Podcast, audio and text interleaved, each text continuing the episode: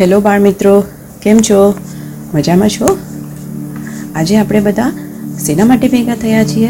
તમને થોડા દિવસ પહેલાં મેં વાત કરેલી કે હું તમને નવી નવી શ્રી કૃષ્ણની વાર્તાઓ કહીશ. તો આજની આપણી વાર્તા છે કાલિયા દમનની વાર્તા. બાળકો, તમને બધાને ખબર છે કે શ્રી કૃષ્ણનો જન્મ ક્યારે થયેલો? શ્રી કૃષ્ણનો જન્મ શ્રાવણ વદ આઠમના દિવસે, એટલે કે જન્માષ્ટમીના દિવસે થયેલો.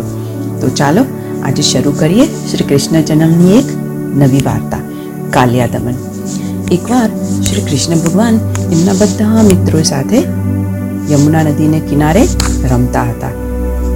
રમતા રમતા એમને ગિલીદંડા રમતા રમતા એમનો બોલ પાણીમાં પડી ગયો. ગિલ્લી દંડો એટલે શું ખબર છે બાળ મિત્રો? જ્યારે પહેલાંના જમાનામાં ક્રિકેટ નહોતી, ત્યારે લોકો ગિલ્લી દંડો રમતા હતા.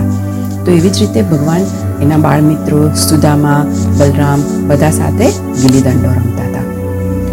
ગિલ્લી દંડો રમતા રમતા કૃષ્ણ ભગવાનનો બોલ જતો રહે છે યમુના નદીની અંદર.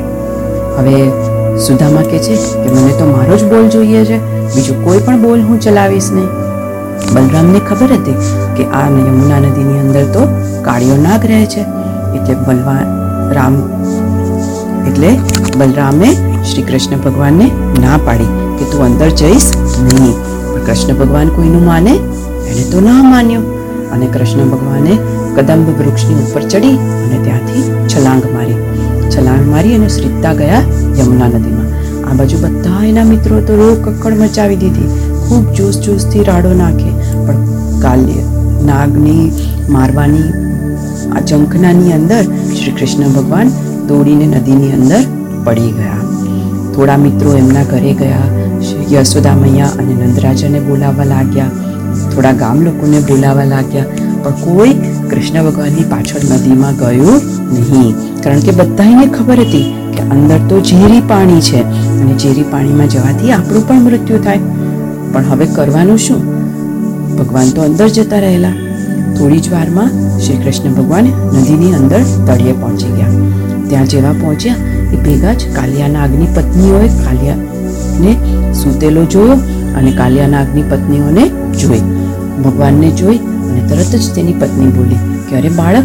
તું કોણ છે? તું ક્યાંથી આવે છે? એટલે જલ્દીથી અમારા પતિ જાગે એ પહેલાં જતો રહે. પણ કૃષ્ણ ભગવાને કશું સાંભળ્યું નહીં. એ તો બસ અવાજ કરવા માંડ્યા. તરત જ કાલિયાનાગને જગાડ્યો અને કાલિયાનાગ તો એકદમ ફેર મારતો મારતો જાગી ગયો. એનામાંથી એટલું બધું અંદર ઝેર નીકળતું હતું કે આખું યમુનાનું પાણી કાળું થઈ ગયું. પણ કૃષ્ણ તો ભગવાન હતા. એણે તો કાલિયાનાથની ઘડીકમાં પૂંછડી પકડી, એક સાઈડથી એનું મોઢું પકડ્યું અને બસ એને ગોળ ગોળ ગોળ ગોળ ગોળ ગોળ ફેરવા જ માંડ્યા, ફેરવા જ માંડ્યા. અને થોડી જ વારમાં તો એના મોઢામાંથી, માથામાંથી, નાકમાંથી બધેથી લોહી નીકળવા માંડ્યું. આ બધું જોઈ અને કાલિયાનાથની પત્ની શ્રી કૃષ્ણ ભગવાનને પગે પડી ગઈ કે ભગવાન, અમને ખબર પડી ગઈ છે કે તમે બીજું કોઈ જ નહીં, પણ વિષ્ણુ ભગવાનના અવતાર શ્રી કૃષ્ણ જ છો અને તમે અમારો મોક્ષ કરવા આવ્યા છો. પણ તમે અમારા પતિને છોડી દો. અમારા પતિએ એવું શું કર્યું છે કે આજે તમે એનો નાશ કરવાના આ માટે અહીંયા નીચે સુધી પધાર્યા છો? કૃષ્ણ ભગવાને કીધું કે તમારો પતિ અહીંયા રહી અને બધાને મારે છે. એટલે તમે અહીંથી આ નદી છોડીને જો જતા રહો. તો કાળિયાનાગ બોલ્યા કે પણ ભગવાન, હું ક્યાં જાઉં? હું ગમે ત્યાં જઈશ. મારો તો સ્વભાવ જ ઝેરીલો છે. હું કેવી રીતે અહીંથી નીકળીશ અને જ્યાં પણ જઈશ, લોકો મને મારી જ નાખશે? તો ભગવાને કીધું કીધું, વૃંદાવનમાં જતો રહે. કારણ કે વૃંદાવનમાં કોઈ તને મારી નહીં શકે. એટલે કાલિયા નાગે કીધું, પણ ત્યાં ગરુડ હશે તો? તો ભગવાન બોલ્યા, કે કાલિયા નાગ, હવે તારા મસ્તક ઉપર મારા ચરણોનું નિશાન પડી ગયું છે. એટલે હવે ગરુડ પણ તમારું ભક્ષણ કરશે નહીં. આમ વિચારી અને ભગવાનને કાલિયા નાગે પગે લાગ્યા અને કીધું કે સારું, પણ હવે અમે તમને બહાર સુધી મૂકી જઈશું. એટલે કૃષ્ણ ભગવાનને કાલિયા નાગે બહાર સુધી મૂકવા આવ્યા. આ બાજુ જ્યારે નદીના કિનારે કૃષ્ણ ભગવાનના બધા જ સખા સંબંધી, ગામના લોકો બધા એકદમ રોગ પકડીને વિચારતા હતા કે નક્કી આજે કાલિયા નાગે અમારા ભગવાનનો નાશ કર્યો છે. અમારા પ્રિય બાળકનો નાશ કર્યો છે. પણ થોડી જ વારમાં ભગવાનને આવી રીતે બહાર હસતા હસતા વાંસળી વગાડતા આવતા જોઈ અને સૌને ખબર પડી ગઈ કે આ કૃષ્ણ ભગવાન એ બીજું કોઈ જ નહીં, પણ આપણા વિષ્ણુ ભગવાનના એક અવતાર છે. અને બધાએ ખૂબ હર્ષોલ્લાસથી કૃષ્ણ ભગવાનને તેડી અને એના ઘરે લઈ ગયા.